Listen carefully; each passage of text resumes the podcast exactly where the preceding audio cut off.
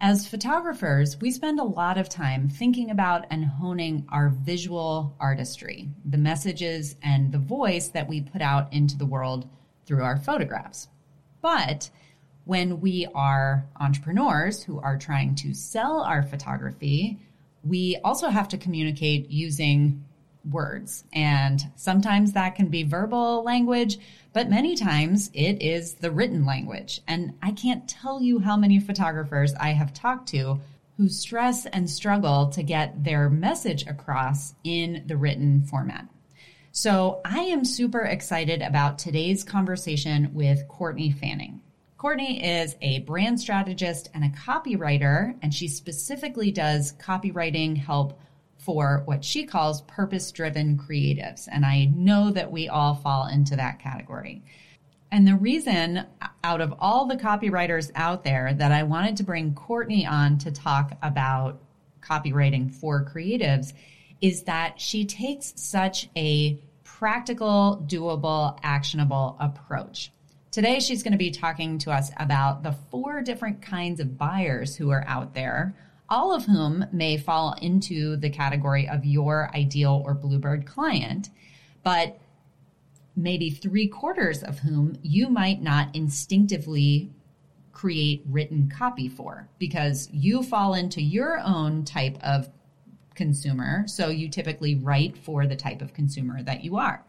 Courtney is going to walk us through what all four of those types are and how, by broadening your understanding of what different kinds of people are looking for, you can meet them where they are as a copywriter for your website and your social media.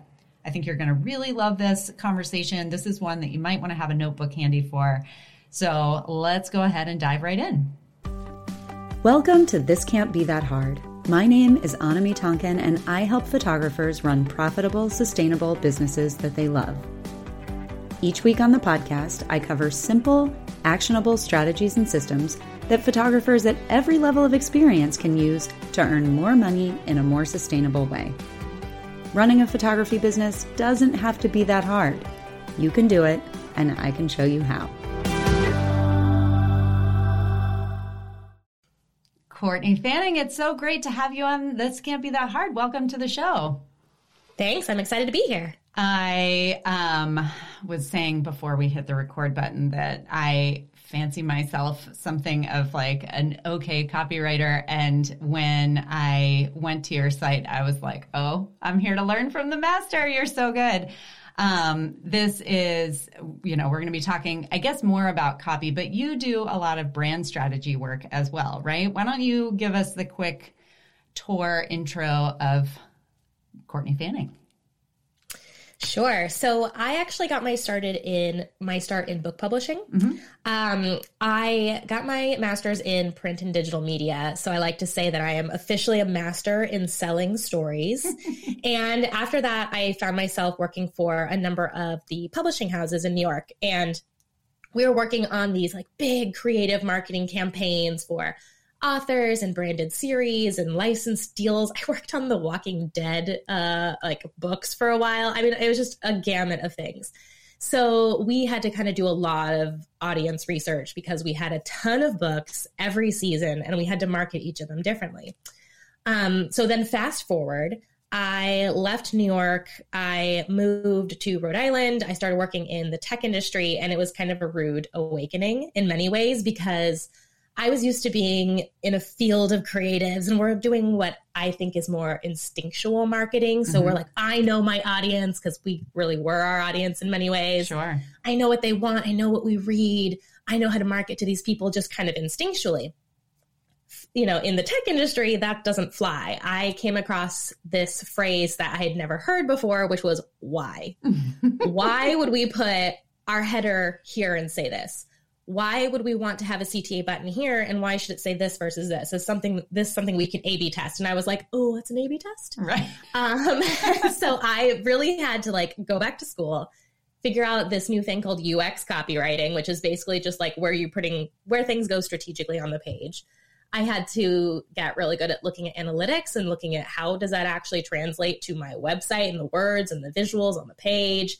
And, you know, I really just kind of had to come to terms with the fact that marketing as we knew it, and this was like in 2015 to 2018 ish, was really changing into a data driven industry. And that seems obvious to us now, but I mean, marketing has changed so much in the last few years from being, you know, you could put something up on Facebook organically and get 5,000 likes. And now it's like you need to spend thousands of dollars to, to match that reach. Right. So when I then start decided to start my own business, big picture branding, I kind of set out to match that purpose driven spirit of the book publishing world with the data driven reality we live in. So I also wanted to prove that I could serve purpose driven creative businesses, but I could also give them that sort of data driven brand and copywriting knowledge they really needed to make a difference in, you know, just showing up where they need to show up on Google or on different platforms and getting in front of the right people but still keeping their heart and their spirit at the forefront of their business and their messaging. So that's kind of why, you know, I don't just call myself a copywriter. I'm also a brand strategist and copywriter because the brand strategy is how we figure out how you're going to differentiate yourself and and you know stand out from the pack. I love that, and I think that in so many ways, uh, you know, most of the people listening are probably running their own business and are the only person working in their business, so they wear all the hats. And it is so valuable to have insight from people who can give you that little bridge, like the insights and the information that when you know you think about the bigger companies out there they have multiple people working who's you know this is my expertise this is my expertise. We don't as solopreneurs we don't need like all the all the information. We're not running big businesses but having some of that information and having it in a practical application um, can really be the difference between you know the struggle bus and like figuring out how to connect. So i love that you've got sort of both sides of that covered. So the thing that i really am excited to talk to you about um, you have this new blog post on your website that i got totally hooked by and then you also have a new quiz but it is all about the four types of buyers and how knowing about the four types of buyers helps you write the copy for your website. Because I feel like copy is one of those things that um, a lot of photographers, it's like they kind of know their voice really well, but translating that into written copy you know we're we're visual creatives um, and so translating that into written copy can be tricky sometimes some people myself err on the side of too much copy. Some people err on the side of, you know, well, I'll just let a picture say a thousand words. And there is some sort of like happy medium. But um, the deeper I dove into this concept of the four types of buyers, the more I was like, oh, this is going to be so helpful for so many people. So, um, so yeah, talk to me a little bit about where this whole concept came from, and then we'll dive into what those types of buyers are. Hang on, guys. I have a quick message for you. Did you know that This Can't Be That Hard isn't the only podcast I host? Each month, my marketing director, Dana, and I team up to bring you a fresh injection of marketing ideas and inspiration on our other podcast called The Consistency Club. The podcast is free and available to any photographer looking to uplevel their marketing game or you can take it one step further and join the Consistency Club, where you get the extended version of the podcast along with monthly email and social media templates, bonus trainings, and special access to the live marketing events we host twice a year. If you're interested in tuning in, you can search for and subscribe to the Consistency Club wherever you listen to podcasts. If you'd like to join us in the membership, you can visit go.thiscan'tbethathard.com slash club to sign up. Sure. So I was watching Sara Blakely's masterclass. So if you're unfamiliar with her, she is the self-made billionaire with of the company Spanx. Yes. Uh, it's amazing to me. I'm like, how self-made? That's incredible. So I was watching her masterclass and she was talking about how when she first started out, she was real grassroots with her business. She actually was out, went to, went to the stores, was on the sales floor, literally with a package of Spanx and like handing it to people as they walked by. And she realized that when she was trying to convince people to to purchase her product there were four different types of people that she was speaking to there was the director the relator the socializer and the thinker. And now in the sales and marketing world, different buyer types, this is like a pretty common concept, but it wasn't until I heard Sara Blakely talking about it that I realized this would be so valuable for writing your own copy. So essentially, the director is someone who they're very ROI driven and they just kind of want to get in, make a decision, get out. They're going to make their decision at the top of the page usually. And then if they scroll down, they're looking for points that validate their decision one way or the other. They are allergic to fluff and they just want to know that you can deliver on a promise. Mm-hmm. The socializer is someone who, on that no like trust scale, they really want to like you. Your brand story is really important to this person because they want to know who it is that you are and how it is that you got to where you were in a way that's going to help them. Like, do you, is your experience, your perspective valuable to them? Social proof is really important to them. They want to see that, you know, you've actually done this for other people and that you almost have a following, if you will. Uh, I hesitate to say like a tribe, but they want to be a part of your, your world. They're very aerial about it. They mm-hmm. really want to get in there and feel like being a part of your course or being a part of your programs or uh, your services is going to either elevate their business or elevate their status or get them somewhere. The relator is someone who's very, very in tune with their own needs. They want to know that your solution is going to be absolutely custom and appropriate for them. So they don't really like to be put into a box. Mm-hmm. Um, they like having options. So, like your package can they move things around? Can you have add ons? Can dates be flexible? What's your return policy? All of this stuff. So that's really important to the relator because they, you know, they're very concerned with at the end of the day, how is this going to help me and my family or my friends?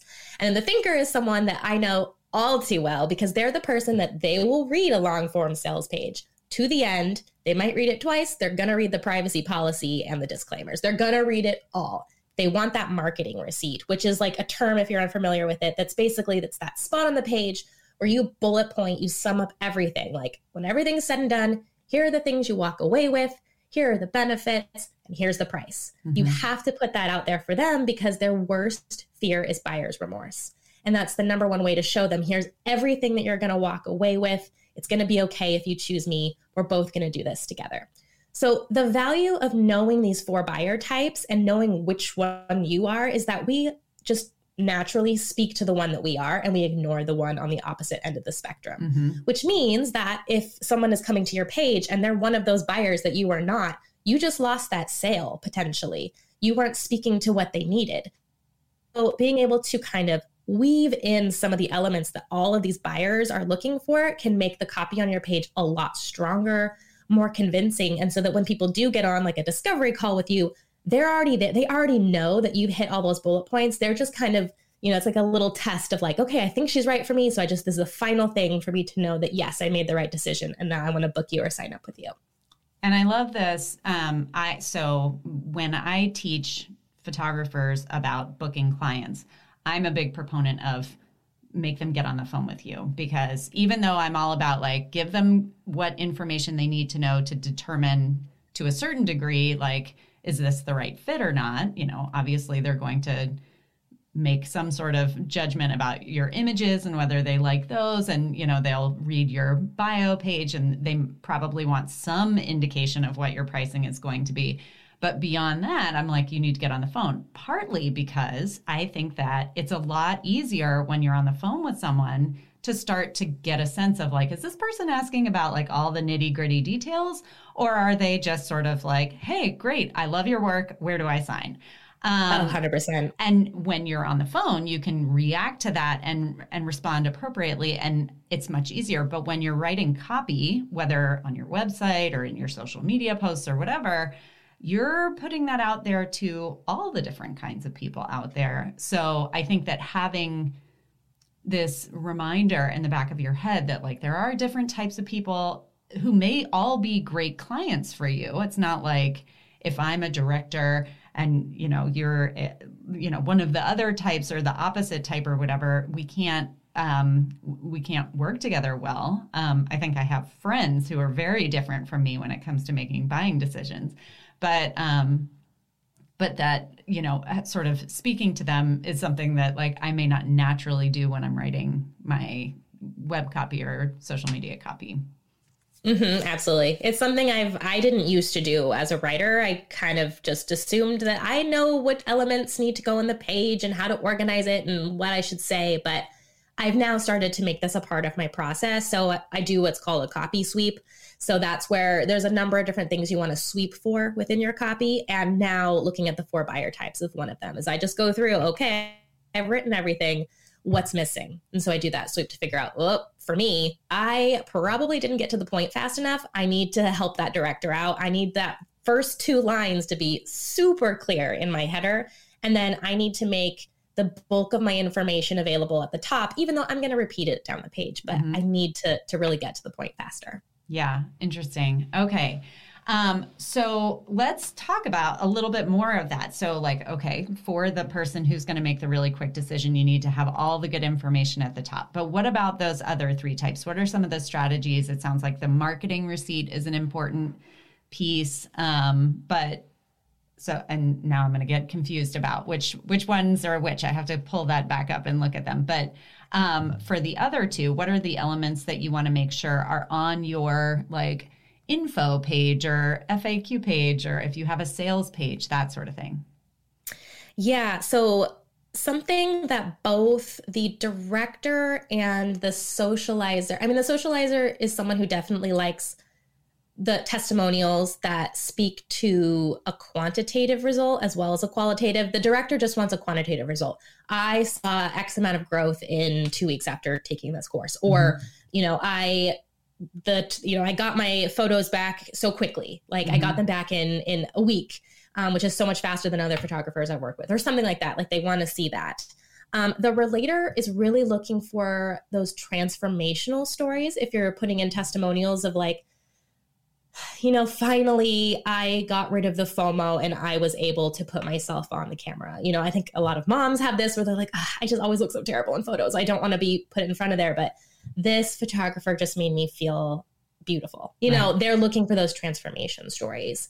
Um, something else that the socializer is looking for is beautiful imagery. Mm-hmm. I mean, I know that I talk a lot about copy, but copy and brand and branding design they are best friends. You can't have one without the other. And so they want to see that beautiful imagery because imagery is another way of showing your personality. Mm-hmm. Your words don't always have to do the heavy lifting. A lot of times, like the images you choose, like the photos, the typography, the colors, that's helping to show your story and show your personality. And that's really important to them as well.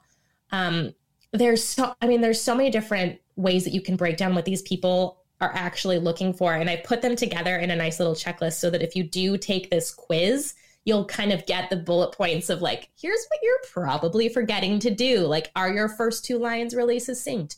Do you have enough quantitative testimonials? Are you showing them imagery that matters? Do you have a marketing receipt? Have you included like an FAQs to kind of calm their nerves, stuff like that? Excellent. I love that. Yeah, the the quiz is super fun too. That's a that's a, it's a good one. Um and so let's go back to uh, the different places that these kinds of voices can show up. So, if we're talking about a long form sales page or a proposal, so what I do after I get off the phone with someone is I send them a um, like a proposal that is the photographer's equivalent of like a long form sales page but um yeah. but you know so there's there's that and that might have all those different places and i love this idea of sweeping through and being like am i speaking to the relator? Am i speaking to the socializer? But um but what about something that's much shorter form like in your social media posts? Is that something where you would want to try and talk to each type of person in each post or is that something where you kind of like rotate through? Ooh, that's a really interesting question you know, social media is because it's changing so rapidly and how many people actually see what the, the caption, let alone the post, do they right. actually see the caption? Be, in a way that's kind of a blessing because it allows us to you could post three different photos and it's all the same piece of content or the same idea, but you're just writing it slightly different because you know that a lot of people aren't going to see that first image in that first caption, but maybe they'll see the third. So I think you could probably just start rotating through it. So I'm going to do a content series where each week those pictures you know, speak to just one type of person. Mm-hmm. The second week, it's this other type of buyer, et cetera, et cetera. I mean, I feel like social media is such an experiment right now that you could go either way and just see what works for your audience. Yeah. Well, and one thing that I think can be hard is if you tend to, for instance, write very poetic, long form, like feely types of words, which I know a lot of photographers do, and I totally get that. You're that's great, except that you really are uh, that kind of at least the copy portion of that is really kind of weeding out a whole genre of buyer who perhaps unfortunately for those people is usually the kind of person who's like great where do i sign um, and that can make your sales process just unduly difficult. So if you were to mix it up a little bit and sometimes write these long, very feelings forward types of posts and intersperse them with like, hey, I have three spots left for next week, you know, contact me here to sign up, um, that you might give yourself the benefit of someone who's willing to make a quicker, um, more snap decision about it. Yeah. And it also we're not just one type of buyer. Of we're course. we lean multiple ways and so it is nice where I, I will follow someone and they've got these big long narrative stories about, you know, the importance of aligning your business with your values, which is something I'm big on. But then they will have a thing that's like, by the way, cart closing in two days. And I'm like, what? I missed this. What are they doing? So it, I get that hit of, hit of dopamine by being served up different content than what I have been expecting. Right. So I don't think that, you know, if you did that, that you would then be scaring away parts of your audience. I think that's totally fine. Yeah, I think so too. And to your point about aligning your business with your values, if you are someone who hopefully is not trying to create false scarcity or urgency or, you know, push people with like scammy marketing ploys, which like I don't believe that almost anyone listening is falls into that category but um, you know, I think a lot of photographers overly worry about being pushy. But I do think that it, you know, those calls to action and that like little push, we all need that from time to time. So um, yes, so you've got to tell your people, got to tell your people what to do. Yeah. You think it's obvious, like well, they'll just go to my contact. No, tell them to go to your contact page. Yeah.